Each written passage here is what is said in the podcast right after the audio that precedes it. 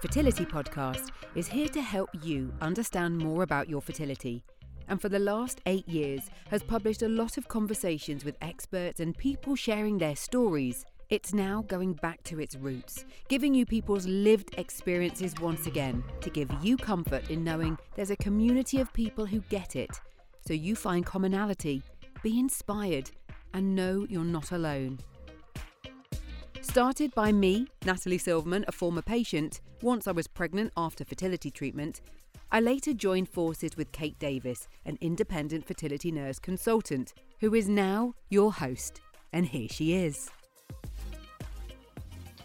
Hi, hope all good with you. Thank you for tuning in and listening again to the next episode of the Fertility Podcast. It's great to have you. So I can't believe at the time of me recording this today, there's now October. Where has the year gone? I kind of, I quite like, quite like October. You can start getting your woolly jumpers on and start lighting, lighting candles and cozying up, which is lovely. Um, but it's been a busy old week with the terms of fertility um, in the UK. I don't know whether you caught it, but there was a great documentary on BBC iPlayer called My Sperm Donor and Me, which was presented by Tink Llewellyn, who's a presenter, and she herself is donor conceived. And she was looking into the whole field of donor conception and what it's like. And it's because, as of the 1st of October, um, people who are donor conceived in the UK who turn 18 after the 1st of October are now able to find out the identity of their donor. And Tink shared her story as well as the stories of other, other donor conceived people in the documentary. It was really interesting. But it was really good to see some friends of the podcast featured. So Sean Greenaway, who's Knacker Knackers, was on, as was Mel Johnson, the Stork and I, and the lovely Laura Rose from LGBT Mummies. So that was lovely to see um, people that we know and we love within the field of fertility. So go and check out BBC iPlayer. It's still there and you might be able to, to watch it. It was uh, definitely worth catching up with. But October is a busy month when it comes to fertility and women's health. Um, not only is it Menopause Awareness Month, but it's also Breast Cancer Awareness Month. And it's this week, from the 9th to the 15th of October, is Baby Loss Awareness Week. And that's kind of what we're going to be talking about in this episode. So, a bit of a trigger warning. If you're not in the right place right now, then please put this away for another day. But Baby Loss Awareness Week is a week that accumulates on the 7th or 7 p.m. on Sunday, the 15th of October, when people around the world light a candle or candles in memory of the baby or babies that they've lost. But there's also so much information that is happening during the week. So do go and check out. I'll put links in the bottom of the show notes. So do go and check out what's going on um, and look for support if you need it. But in this episode, we're going to be talking to a model, actress, and wellness influencer in the US. Her name's Tess Souray. And Tess is joining us to talk about her IVF journey and also her pregnancy losses. So, again, like I said, trigger warning. If you don't feel strong enough to listen right now, then then just come back to this another time. We're always here whenever you feel like you want to listen in tune in and get some support and find that commonality to feel less alone. But anyway, let's bring in Tess. Hi, Tess. Welcome to the Fertility Podcast. Hi, Kate. Thank you so much for having me. Oh, it's amazing to have you here. And I'm so delighted that you're taking the time out of your busy schedule. And obviously, you're in the US, so it's nine o'clock in the morning for you. It's the end of my day here. Um, so thank you for getting getting through the time zones and being able to join me today. Of course. Yes, I'm happy that we could make it work out. Oh, that's brilliant. Thank you. So, Tess, you're here to tell us all a little bit about your fertility story, which has been quite significant. So, I'd love to hear about it. Yeah, so it's actually been, I think, about a five or six year journey now, which is a crazy long time. And we started when I was 25, which is the crazy thing. I was so young. And my husband has two daughters from his previous marriage. And so we're both sober and very active in like the health and lifestyle um, space, very physically active, like take mental health seriously. So I thought this was going to be like a no brainer type of situation. You know, like we're young, he has kids, like this is easy. Um, this is going to be so simple. And then, of course, those are the famous last words that that's exactly not what happened whatsoever. And so, after about a year, I, I was like, I think something's like, I want to get my levels tested or something because I feel like something's not right. Like, at the time I was 26, I was like, this should have happened. I think, like, you have kids, I'm like 26 years old. You know, what's going on? There's something that seemed to be off. And so that's when we started doing all of the testing. Um, that goes with I just like Googled like fertility center near me because I just thought it was going to be like a simple like you know blood test or lab work that was going to give me all of my answers. And little did I know like that actual intro process takes months to do all of the you know the correct testing so they can get an accurate picture of what was happening. So we actually did that right before COVID, like 2019 to 2020. And I remember we got our results and then it was like the world shut down right? And so it turned out that I was actually my AMH levels were much lower than what they should have been. I was like 10 years biologically older. So I was like 35 instead of biologically 25, which was crazy because had I, you know, just waited another decade to do this, I would have been like biologically 45 or something like that. Um, and so we found out like both of our levels weren't what we thought they would be and that IVF would be like our only chance to conceive. My husband also played hockey for, you know, 17 years, so he's had like 20 physical surgeries. Like I always call him like Iron Man because he has steel in his wrists. You know, he's his body has been through a lot. Yeah. And so he's like it's not the same when he had kids when he was 25. And so it's very it's a blessing that I started so early because I didn't think that it would take as long as it did, that I would be on this journey for 5 years. I thought it was just going to be a quick little thing. Of course, COVID also put, you know, if you yeah. tell God you have a plan, he goes, watch this. That put a little wrench in it because it was about a year, at least in the States, where you couldn't do anything. Like you weren't going into doctor's offices. You could basically just take like your vitamins at home and, you know, do that kind of protocol that the doctors suggested, but you weren't able to do like active retrievals, um, at least not in the state that we lived in that must be really frustrating because you mentioned a number of things there. You talked about the fact that you know you find out suddenly that you've got a low AMH, and that must have felt devastating to, yes. to hear that, and and quite scary. Thinking, right, is time running out? What does this mean for me? And then COVID hits, and, yes. and again puts everything back. So that must. Did you feel that your kind of the biological clock was ticking a bit by this point? It was crazy because I was 25, 26. So I didn't think that I had a biological clock. And then when I understood like what AMH, AMH was, it really doesn't matter what your biological age is. It's like what your body is, you know, what it's currently at. And so I thought that was so interesting because IVF has taught me so much about myself that I didn't know. Like I didn't know any of these things. I was just going through my life and I had no clue, right? I learned so much about myself and my body and like the decisions that I make on a daily basis that affect like my fertility and things like that. And so I was like, oh, that's so interesting. And so then we kind of, you know, that there was a lot to do during COVID, but we just took the time to, you know, go on the protocol that the doctor recommended in terms of like the medications or the vitamins and the supplements. And a lot of those take another like three to four months to see results, you know, and then you test again. And so we kind of over, you know, the course of the weird year spent that time doing those things because I felt like I had to be doing something. I just couldn't do nothing. And so I was starting to familiarize myself with the whole world of IVF because it's honestly like learning a new language.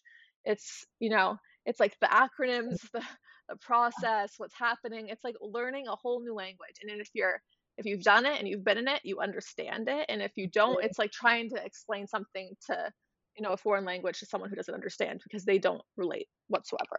But it's that kind of club, isn't it, that you never thought you'd be a member of, and suddenly there you are, bang smack in the middle of it, and having to learn all of this stuff. Exactly. Because of COVID and because you couldn't do anything else, I guess the only thing you could do was then, you know, take control of the situation yourself and and and take the vitamins, do all the lifestyle things that your doctor had recommended. But obviously, then you knew at some point you were facing the possibility, the very real possibility of IVF. And how did that feel knowing that you had to surrender that control to your doctors and it wasn't going to happen naturally? I knew so many of my friends that had done IVF as well that I didn't feel overwhelmed by it, especially like young women too. It's not just women who are like, you know, over 40 or I had new women like in their 20s and their 30s doing IVF for you know, a, d- number of different reasons, but it was becoming more talked about. So I felt like it was more, it wasn't as scary or like, you know, unknown because I had so many friends that had done it as well. And so I felt like I could easily reach out to them and talk to them about it. So I didn't feel so isolated in that decision. But we ended up having to do three retrievals over three years. And the first one for me was the hardest just because you didn't know what to expect. And then every one that you do after that becomes a little bit easier. You know, the first one I couldn't even do a shot myself. My husband had to do all of them. I couldn't even look. I was like passing out. I was so scared. And by the third one, I'm like doing everything myself. I have everything ready to go. No problem. Easy. And so you definitely learn a lot, I think, throughout the process, which has helped me going forward because I you don't know what to expect until you're in it, even if you do talk to other people, but it has gotten easier with time. And how you, you talk there about the kind of the physical aspects and learning all of that. But as you go through rounds of treatment it's the more of the emotional impact that takes its toll cycle on cycle on cycle isn't it? How did how did that feel for you and how did you cope with the emotional impact? The first one was obviously the most difficult because i didn't understand what was happening to my body. And then i spoke to one of my friends who has been through ivf a lot and she goes like you have to think of it as it's such a blessing to be able to do this because it gives you like that chance that you wouldn't be able to have otherwise which is true without ivf i wouldn't have had the opportunities to have a family um you know it would be like that 0.01% chance miracle that happens that you'd be waiting on and so i'm like so grateful for science because it allows you to have that. And so that really helped me kind of put it into perspective. It's like two weeks or three weeks of you know not the best feeling but for a lifetime of gain so it's just like you got to bite the bullet and do it I really like that positive spin on it because I think sometimes when you're in IVF, it's really difficult to perhaps think in that way because you're so overwhelmed and bogged down by it all. But you're right, mm-hmm. it's actually thank goodness for science. Thank goodness for the first, you know, test tube baby, as we used to call it 40 odd years ago. Thank right. God for that. Look where we are now. So, yeah, I really like that spin on it. And then with your treatment, you did conceive? Yes, we did. So after the we did two retrievals. And then after the summer we decided that we were going to transfer. And luckily my first transfer worked and we were so excited. And in the states you have a ultrasound at 6 weeks, an ultrasound at 7 weeks and then an ultrasound at 10 weeks. And so we went in at 6 weeks, everything was amazing. We went in at 7 weeks, saw the heartbeat, everything was going amazing. And then at 10 weeks we went in, which is where you graduate from your fertility clinic and we went in and their doctor was like this is not good news. So there was no heartbeat. And so like it was like the movies like the world goes black you just like i feel like i passed out like I, everything tunnel mm-hmm. visioned and then like it just stopped. I honestly blacked out don't remember what happens next. Time stands still in moments like that doesn't it? It really does because i did not think i knew people had had like miscarriages before fertility treatments but i didn't think that they had them with a pgt tested embryo which was a healthy embryo yeah. in IVF. I didn't even think that was a possibility. And so I was so caught off guard. And that was right before I found out, like a few days before American Thanksgiving, which is like end of November. Mm-hmm. So it was just like the darkest holiday season. I was in such a rough place. Um, and that was really challenging because I didn't even think that could happen. Like I didn't even think that was an option of possibilities. And so it really just shook my world yeah, I've had a number of patients that have talked to me pretty much the same words as you that, you know, you've got a, an embryo that's been tested, it's a normal embryo, you're having IVF. What could possibly go wrong? It's you feel like it's almost a sure thing, and then to have that devastation of actually realizing that that's not the case at all, and that must have been really difficult to cope with. So difficult because you don't expect it. And when I spoke with my doctor, he goes like, "Oh, it was just you know bad luck. These these things happen," and I refuse to believe that. I was, I think, 29 at the time. I'm 30 now. So it's 29. I was like, there's no way this is just like, oh, you got the short end of the stick. I'm like, something is up. So I ended up at that point getting six or seven different second opinions. And I talked to everyone that I knew that was kind of like a leader in the IVF space from like upstate New York to Los Angeles to San Diego to San Francisco. I talked to everyone and all these different doctors. And one of the doctors said to me, well, the good news is that there was a heartbeat, which means that the embryo, like, you know, kind of did its job. But what happened at 10 weeks is interesting because it seems to be like that is a blood clotting issue. She goes, Have you ever had any like blood clotting testing done? And I go, never. I did. I mean, I had COVID, you know, like much of the world. That's the farthest um, relationship I've ever gotten to having, you know, any type of blood clotting sentence ever brought up in my life. And so it was so interesting because she goes, There's this new test that's come out. It's called Pregmune. Um, maybe you want to look into something like that. And it kind of gives you a giant fertility workup. So it's the two words like pregnancy and then like immunity combined. And it's how your body responds to pregnancy. I'm also not affiliated with them. This is just my personal experience. I'd like to note it has over 200 tests that you get tested for. We did three different days of labs, like some of them are fasted, some of them are unfasted and my husband did them as well. And so after six to eight weeks, you get this beautiful, like 30 page report back. And it has tested you for everything under the sun. In plain English, this is why I love it because sometimes you get those reports and you're like, I don't know what this means. Um, it says, This is what we tested you for. This is what your results were. This is what we think was important based on those results. And this is what we suggest you do um, based on our findings. And so it breaks it down and like there's beautiful graphs, you can understand it. I didn't, I'm like not a med student or anything. So it was easy for me to understand what was happening. And I actually found out that I had three um, active blood clotting disorders, they're only active during pregnancy. Like they don't affect me otherwise. And I would have never known that. Like I would have kept just doing retrievals and transfers. And my doctor told me, like, oh, I only want to do repeated pregnancy loss testing on you after three miscarriages. And I'm like, I have to go through this three times to do these tests after, you know, you spend the first three months of any fertility journey just doing tests. I go, this seemed so interesting to me because the cost of the test wasn't astronomical compared to any other expense in IVF. It wasn't, you know, it was like for X amount of money. I think it was like 900 US dollars.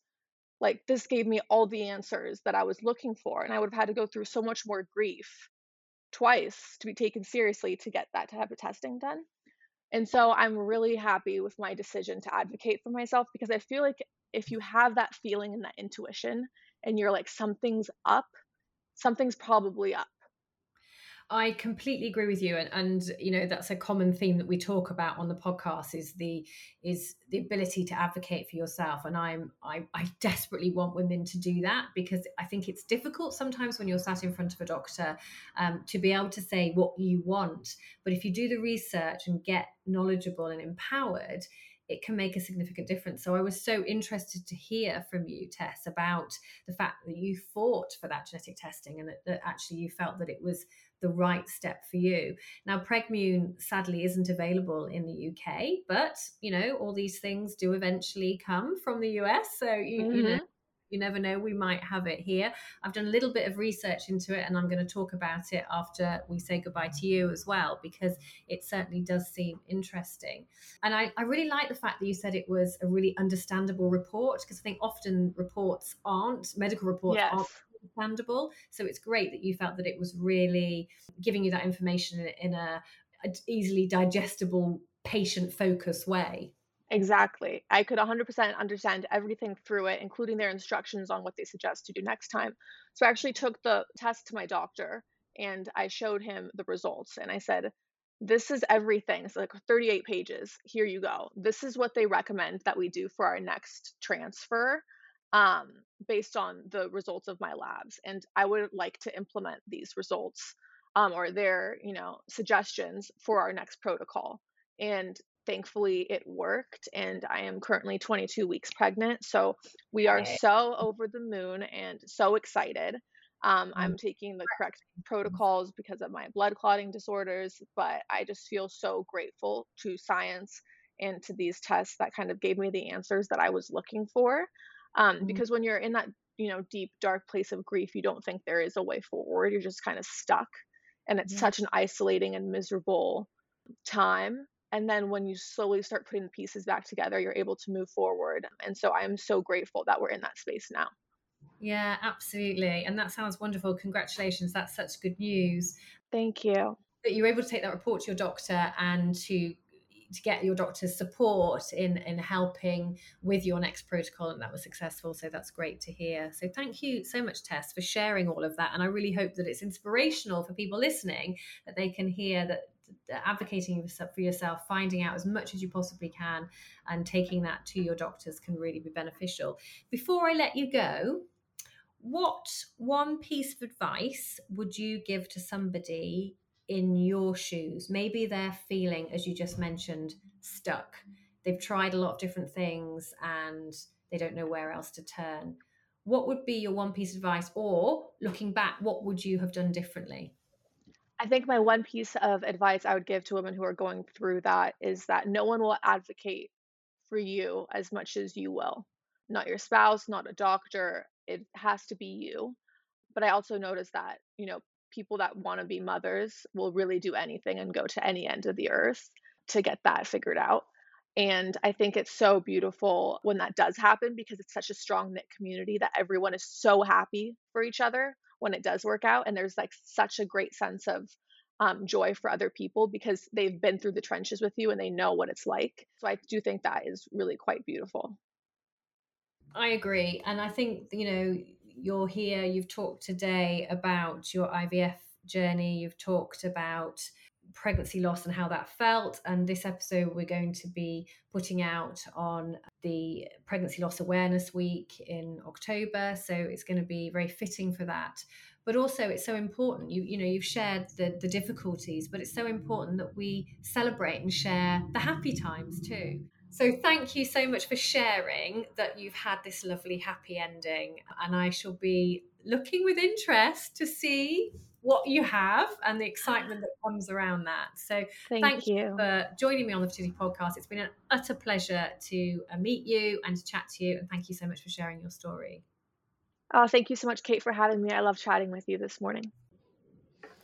Oh, that was lovely to chat to Tess. Um, and I hope that that's given you a bit of inspiration on things that you can do should you find yourself feeling just that little bit stuck when you're going through IVF treatments, where you feel that you've kind of reached a bit of a, a brick wall, but you're absolutely sure and convinced that there is something not right and you want to find out more answers, however you might find them.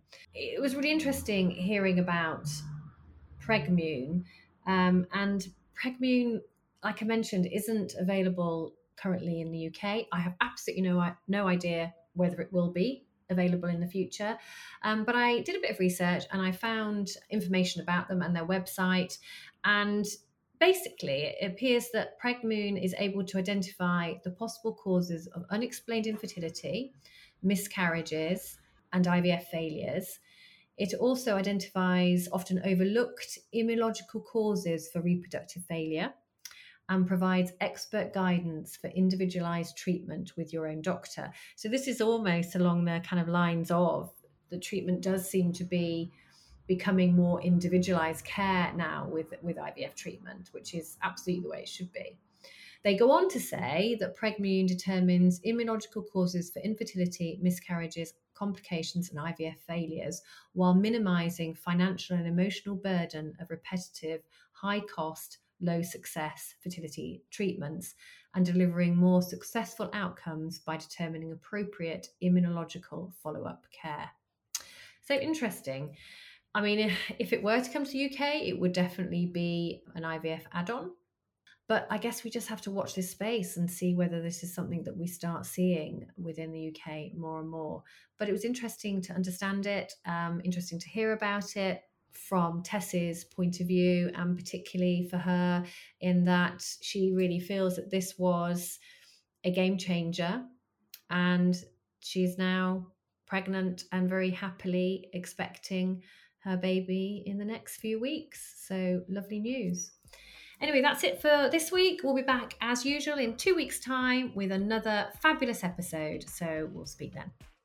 Please do rate and review the podcast as it's brilliant for other people to know what you think. Even just hitting follow or subscribe wherever you're listening to this podcast really helps other people know it's worth a listen. Also, follow Kate on her Insta, which is Your Fertility Nurse. And if you'd like to book in a consultation with Kate to understand more about your fertility and reproductive health, visit yourfertilityjourney.com.